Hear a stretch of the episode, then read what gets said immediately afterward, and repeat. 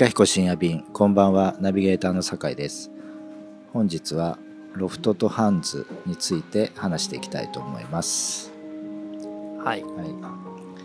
まあ、ちょっと変わったテーマ設定したんですけど、うん。この間あの多分よちまるラジオで、うん。ハンズの話出てきたよ、ああ、なんかしたね。東急ハンズ結構好きだっていう、うんうん、渋谷のね。あ渋谷限定なんですか、まあ、渋まあ渋谷に一番有名ですもんうね、ん、まあ渋谷以外のハンズは認めないよ、俺は。おお、渋谷のハンズが渋谷ハンズなんであって、他のはハンス。まあ、その感覚はわかります、だから階段の作りとかね。う、ん。だからやっぱり渋谷のハンズこそがハンズであって、で、そのまあ、よちまるのラジオでは確かハンズがガラガラとうん。その季節によってね変わるっていうのに自分たちえーカフェはメニュー替えしないでいいのかっていうような話をしたような気するけど、ううん。んうん。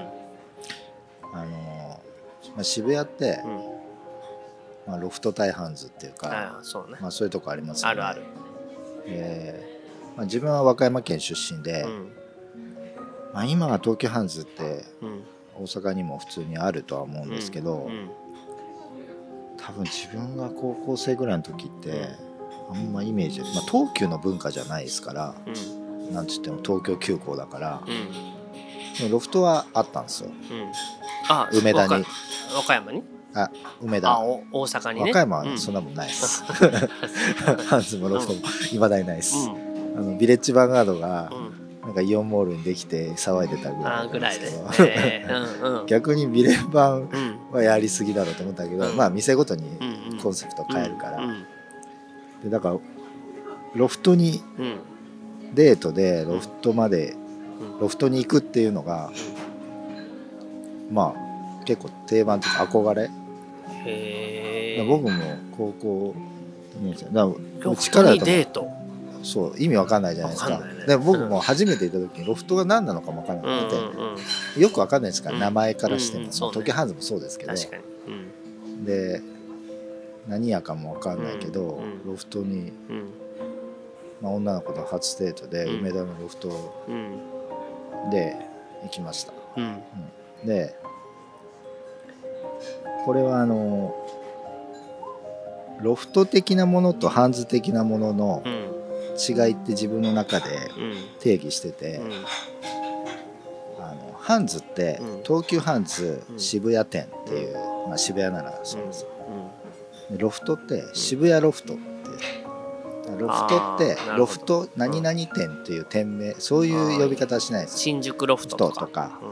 店ってつけないですよ。つけないね。うん。でこの店をつけるかつけないかでうん。結構イメージが変わるっていうふうに考えてるんですうん。ね東急ハンズは僕の中ではなんかこうちょっとうん。なんていうか洗練されてないっていうの意味なんですよ。うん。何々うん店っていう。うんでロフトは渋谷ロフトうんみたいな感じで。うざい。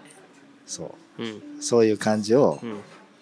こうかっこいいでしょっていう、まあそういう、うん。そうね。うんうん。でもこういう違い。うん。でなんでこれの話をするかっていうと、うん。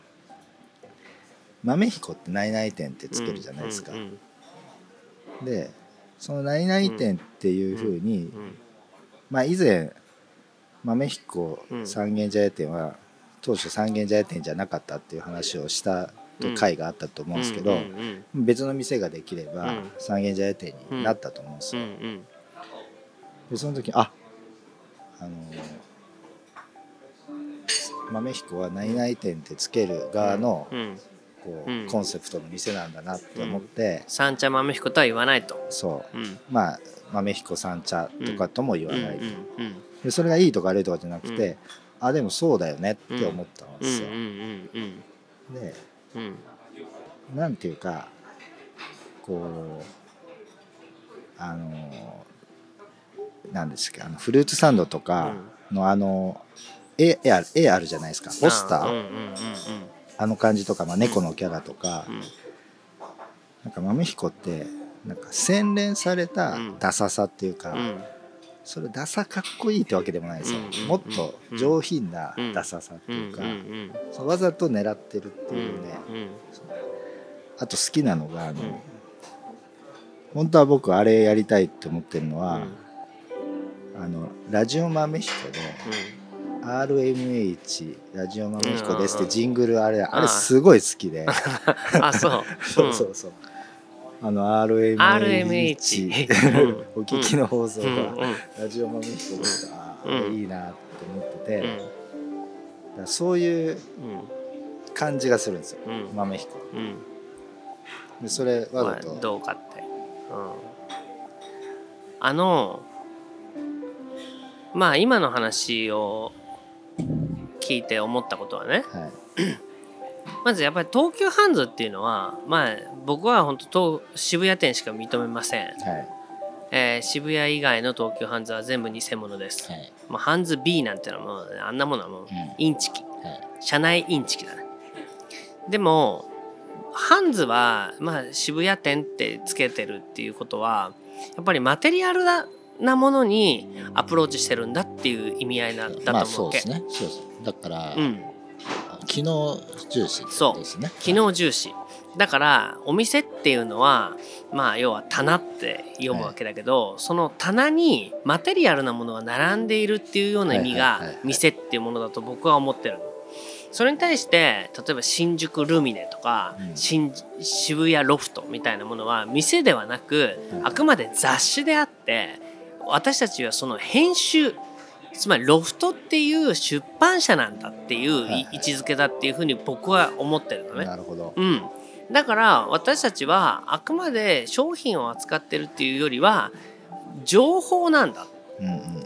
ロフトっていう情報にまあ本当雑誌をめくるようにその表紙に何かあ何かがあったり、うんうん。その中のものがまあ一応お店の体は取ってるけどあくまで情報発信なんだよっていうものをロフトっていうのは出してるんじゃないかなっていうふうに思うわけ。はいはい。だからそれはもちろん東急と渋谷のあ東急と西武のはい。まあ東しあ東急と西武の渋谷戦争みたいなところからも伺いし得るように、はい。やっぱりなんかその西武の方がそういう意味では情報発信だよね。まあ、文文化を作ろうとしてうんるっていう、文化村っていうあ違うその公園通りっていうものからすると東急の方がまあどっちかって言えばやっぱりあのマテリアルうんうん。えー鉄道ね線路っていうような感じから来てるっていう企業文化とも言えるけど僕はそれある時その西部っていうものがそういうものでその情報をひ、はい。をっていうものが80年代のね。そう80年代のまあ世の中もマテリアルなものではなくて、はい。はいインフォメーションの方に価値があるんだっていうふうにしてその引っ張ってったっていうことなんだけどそれは僕は今お今の時代からするとむしろダサいっていうか、うんうんうん。形骸化してるっていう気気がしていて、はいはいはい。そういうようなものの嘘インチキみたいなものを、うんうんうん。つまり僕はそれはこれは宮台真司が言ってたことだけど、はいそういうようなもの例えばセゾングループってことだよね。はい。セゾングループがやろうとしたことは、まあ、読み替えなんだと。世の中っていうものをある形に読み替えた方がいい。だから渋谷は本当はここは公安その食安通りだったものを公園通りって読み替えることでそのなんかおしゃれなものっていう形でそれは最初の頃はいわゆるシャレはい。だったからその食安通りを公園通りって読み替えるってまあねっていううん。かっこ苦笑まあ、はい。シャレシャレだからっていう感じがはい。いつの間にかシャレじゃなくてはい。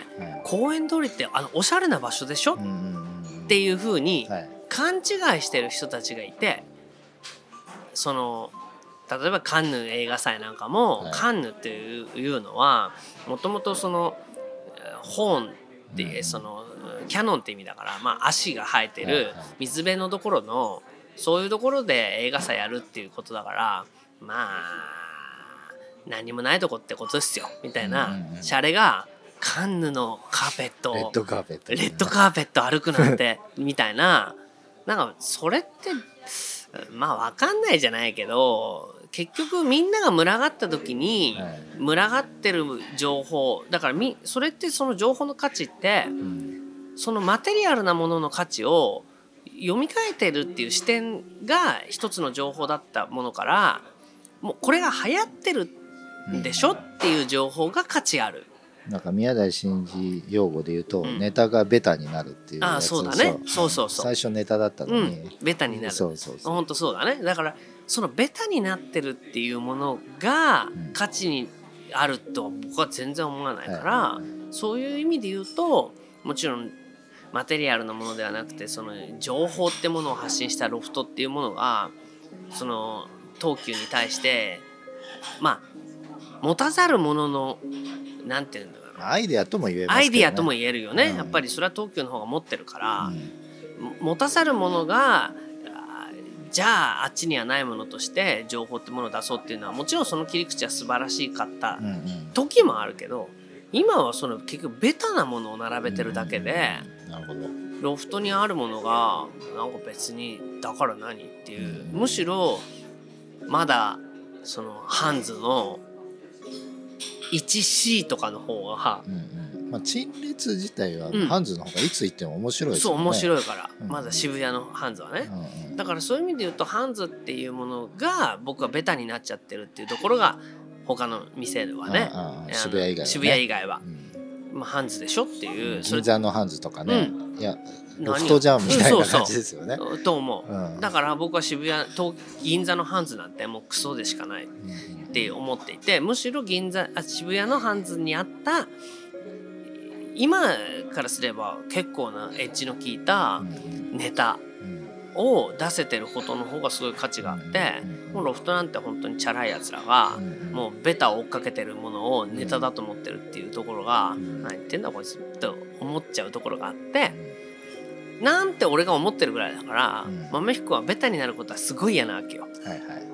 だから豆彦三茶店とか渋谷店っていうようなものがなんかそのそういう意味で。まあ、渋谷店はですけど、三茶店はまあベタになってるうん部分もありますよね、三茶のカフェといえばみたいなね、といえばそう、ん。だからそういう意味で言うとやっぱ常になんか裏切りたいっていうか、なんかうん、その三茶のゆ三茶を街歩きする YouTube とか、たまに見るんですけどそんなのあんの？カフェ巡りとか言って、もう一貫して豆彦出てこないんですよあ出てこない、はあいもうカフェ4軒行くって言あってあまた出た、絶対出てこないんですよ。そのもうだから、うん、もうカフェじゃないと思われてんね。っていうよりも、うん。三茶で豆彦扱ったらダサいでしょうぐらいになってると思うんああですよ。そういうことか、うん。豆彦はもうベタだから。当たり前すぎて、そこを扱うのはうん。アイデ、工夫ないでしょみたいな。ああなるほどね。一貫して避けてるんですよ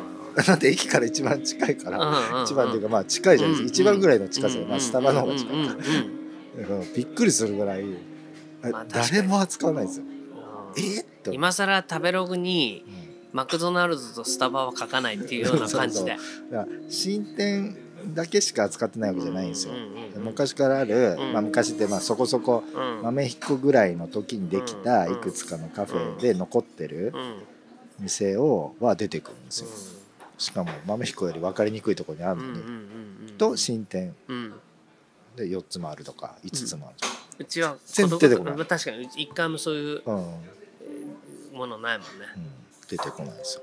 何個か見たけど、う全然出てこなくて。だから多分豆彦っていうのはそういう意味で言うとなるべくまあメーカーとしてっていうかね畑も自分たちで作ってっていうマテリアルなものにすごく重きを置こうとしてるし、まあ、この前先週のラジオじゃないけどメニューも今回はもう限りなくえ情報よりはマテリアルなものに、あの着目した形のメニューをやろうっていうのも思っていてだから多分酒井がパウチは違うよねって言って言うのもああいうプラスチックのペコペコしたようなものがなんかまとわれまとってるものがここの素材感みたいなものをそうですね。完全に逆の。逆を言ってるってことだよね、だから語らなくてもそのそこにあるものとしてのマテリアルの情報が十分伝わってるんだからうん。でそこにまあだから僕は吉野やったりこういうラジオやったりっていうのはまた別な情報を乗っけてるから、うんうん。でもそれは本当にあのーまあうちのブランディングっていうものが外れてるとすれば、うん。本当は多分うちがもしブランディングに力をマーケティングの観点からブランディングするとしたら無印っぽくなるんだと思うんだよね。はいはいはいはうん、い。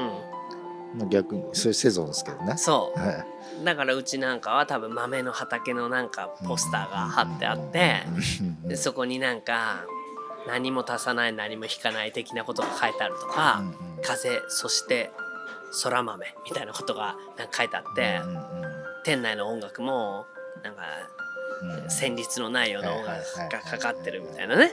リラクうんゼーションミュージックゼーションミュージックみたいな。でなんかそのえー店内にその、えーななんて加湿器みたいなディフューザーみたいなのがあるみたいなね。でそんなんだと思うんだけどむしろそれもやりたくないから、はいはいはい全然なんか関係ないようなポスタうん。ーなんかちょっとわざとベタなはいはい。ポスターだったりちょっとずらしてくるっていうことで、まあ confuse させるっていうかそういうものも含めて情報、そう。その辺が僕がさっき言った洗練されたダサさっていうかうん、計算された。そうだね。だから俺ある人になんか自分がカフェを作るんだっていうおじさんがいてね、はいで豆彦もあの豆彦も参考にしたいですとかって言ったんだけど、うん。言言ってたんだけどそれにしても豆彦って本当によくよく見るとめちゃくちゃですなって言われたことあって、はいはい。そのなんか一貫してないと、はい。なんであのもうちょっとちゃんとしたポスターとかちゃんとしたなんかをすればいいのにうんなんもう分かってないうん、なんなんですかって言われて、はい。ああお金ないんでって言っといたけど、うん。言っといたけどさやっぱりその辺が東京なんだっていう感じが自分にはあるわけ。そのちょっとチープっていうかあこういう方が東京、うん。あまあそうですね。はいはい僕がこういうお店をやってるのそうですね。いやは、本当そうです、うん。う東京っていうのは、はい。やっぱりえー多分伝統っていう本当のにジャパニーズ的な伝統っていうものは、うん。全部あの大空襲で焼け野原になっちゃった時点で、やっぱりリセットされちゃって、うんその上に作っているものって本当に借り物。でも借り物の中にちょっとしたやっぱり、えー日本ににああるようなもの、そうするとそれってどっかやっぱりユーモアだったり茶化しなんだと思うんだよね。はいはい茶化すっていうのが東京的だなって僕は思ってて。本当そう。外しって僕はよ呼んでるんですけど、うん本当に自分は田舎も出身なんで、最初にそのあのレストランで働いた時に、うんうん。えっとそれイタリアのうん。イタリアレストランで、そのお店のオーナーがうん。成城出身で、うん。もうバリバリの東京の人なんですよ。でイタリアに詳しくて、ちょっとすごい破天荒な人で、まあ、面白い人なんですけど働いてたスタッフが、まあ、特に店の責任者とかサービスの人間は田舎者ばっかりだったんですよ。あの鹿児島出身とか岡山出身とか。でなんでいその時は僕も分かんなかったですけどよく分かってなかったんですと思うんですようんオーナーのそのセンスが。でなんで田舎者ってうん。そのクラシックなものだったら、うん。それをその通りにやるのがかっこいいと思うんですよ。外せないんですよ、うん。外すのをダサいって思うんですよ、外すなんいや分かってないみたいになるんですよ、つまり、うん そうそうそう。外せないんですよ。外したやつをダサいって思う文化なんで、うん。ほんと正当なクラシックなことをうん。みんなでやってたんですよ、で自分もそういう風な感じでやってて、うんで次に働いた店にん東京出身のやつが、うん。そのマネージャーやってるやつがいて、でその人にはもう本当東京出身の、でずっと東京でずっと過ごしててレストランもやってるんですけど幅が広いんですよ、音楽にもめちゃくちゃ詳しいとか、うん。もうレストランと一見関係ないことを全然取り込んでくるんですよ、でそのレストランなりの外し方みたいなものがあるっていうのを学んだんですよ、あやっぱとで今思えば最初の店もうん。外してるのにうん。スタッフが分かってない、うん。そうそうそうやってるっていう、あそれはダメだよね。うん。っていうのをまあ自分は東京うん。ものじゃないんでよく分かってたもの分かってなかったものがあそういうことかって分かった後にそう、まあ、メヒコ見たんで、まあ理解できたっていうのは、まあ、あるんですよね。うん。いや俺だってね本当にコンビニコーヒーとかっていうメニュー書いて、はい。その 3, 3つのお店から選お選びくださいはいはいはい。セブンイレブンローソンファミマって、はいはい。そういうメニュー出したいもんね。あなるほどね。はいはいはい。えってこれファミマって頼むとどうなるんですかって言うと、はいはい店員がファミマ買いに行きます。で早く出る順っあて書いてあって距離。あ距離ね。ファミマが一番近いからファミマならすぐお急ぎの方はファミマって ね？とかドトール。はいはい隣だから。そういう、まあ、スタバでもいい。はいはい。結局そういうことができるって東京なわけじゃない。はいはい。結局そのまあ物そのものにあまり価値なんかないんだよ東京には。物が溢れてるんだからうんうん。だからどう読み替えたりどう組み替えたりするってことに意味があるっていうことがことはセゾングループがやろうとしてたことなんだよ。うん。だからやっぱちょい外してくるっていうことは、えーまあそれはなんていうんだろう。モダンアートとも言えるよね。うんうん確かに。うん何でもないものを読み替えていくっていうのがモダンアートだから。でそれにまあ権威づけをする。うん。そうすることで、まあ、それを金に変えていくっていうようなことだと思うんだけど、うん。やっぱり世の中変わってるのはどんどん不景気になってはい。逆にその錬金術みたいなものをうん。悪用したっていうのかな、はい。何でもないものをあたかも権威づけしてうん。すごいことのように見せるっていうことが広告であり、えーブランディング化なんだっていう僕それは間違ってると思うわけ。うんうんうんうん。やっぱりそれは日常的には変えられないうん閉塞感のある社会の中で何かを読み替えることで人の幸せっていうものを、うんうん。あのもう一回見つめ直すとかいうことだと思う。そういうふうな時代に生まれたセゾングループみたいなものが、うん。なんとなくその何でもないものをあたかもさもありなんていう形で見せてうんうんうんうん。そのそれで商売していくっていうのかな。まあそれだけでね。だけで。うんうん。だからそれはやっぱり虚業だっていう気がするし、うんうんまあ、僕自身がそうやってそういう毛嫌いからテレビをやめたっていうのもあって、うん。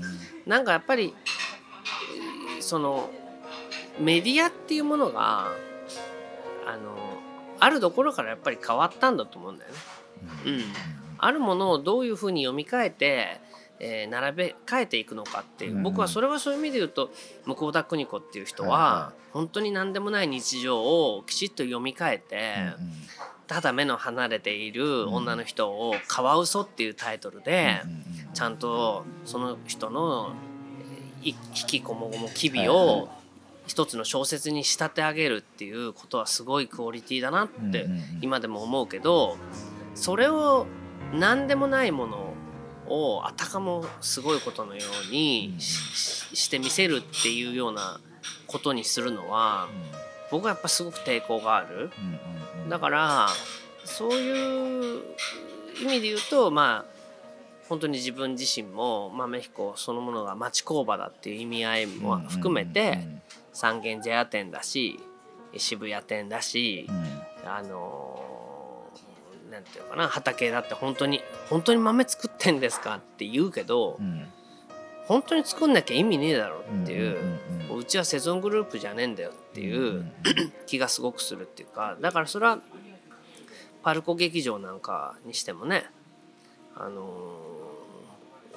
ーまあ本当に何かきちっとしたものを出していこうってことになるとお金がかかるからうん。お金と馬力がいるから、はいはい。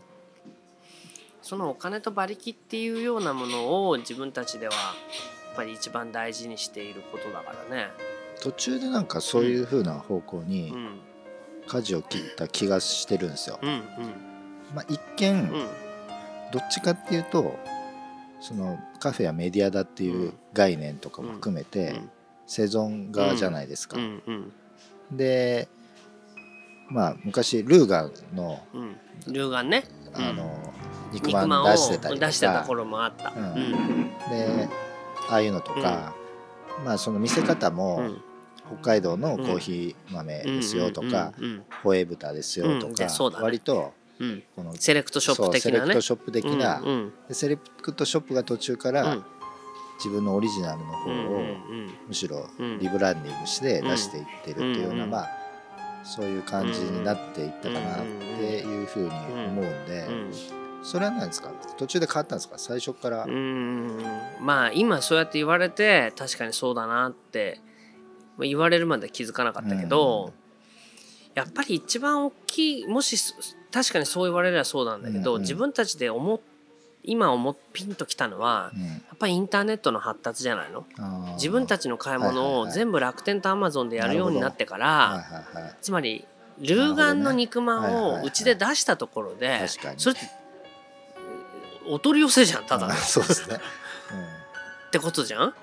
だからそういうものにもうみんなほとんど価値がない。だからなんなら両側のものをウーバーでか頼めばいいじゃんみたいなことになってうんうんうん。そこのものをどうこうするってことにあまり意味がない。だかはい。はいら本当に自分たちでやってなるる手作業みたいなものにまあしかむしろ価値はなくなってるんだっていうことは言えるんじゃない？うん、だ菊池さんのところのコーヒーを取り寄せてやってて菊池さんっていう人がこんなにせっせとやってますって、うんうん結ってそれもうどこの誰でも言ってるよね。うんうんそうですね。うん。まあ今やね。まあまあ今やマクドナルドでも、うん確かに。あとかねケンタッキーですら我々のチキンは国産ハーブのなんとか鶏でってやってるのに、まああそういう一環ですかっていうふうにみんなに見られちゃう、んうんうんうんああそういうやつですねっていう、はい、はいはい。まあそうですね。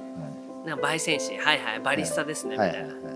まあ、そういうことじゃねえよっていう、んん俺たちは血を流してやってんだよみたいな、ちょっとロック魂。うんうん。でちょっと矢沢永吉っぽくなってるとかね、はいはいそうですね。うん、なんかよく わかんない。だから今ほぼ日だったものが矢沢っぽくなってるっていうかやっぱり物を作ってる側に自分たちの意識がシフトしてるうん。のはむしろそれぐらいしかうん。もう価値はない世の今の世の中に。そう。だからカフェはメディアだっていううん。コンセプトはうん、実は若干最近違和感がああそうだね。ったん。ですよ。思う思う。カフェがメディアであるっていうのはそれ自体ももう使い古されてる感じになってそうそう。だしもうみんながメディアになっちゃってそうそうそう。今今更カフェがメディアであるっつったってね小学生の YouTuber がいるとか言うのにうん。そうですね。だからなんだっていうことになる。だからやっぱりまあい生き残っていくためにうん日々小さなことの工夫とかその即興性とかそういうことの方がよっぽど価値があるなっていうふうに最近思うから、まあ、そうするとここのこう話してることと一貫してるよね。うんうんうん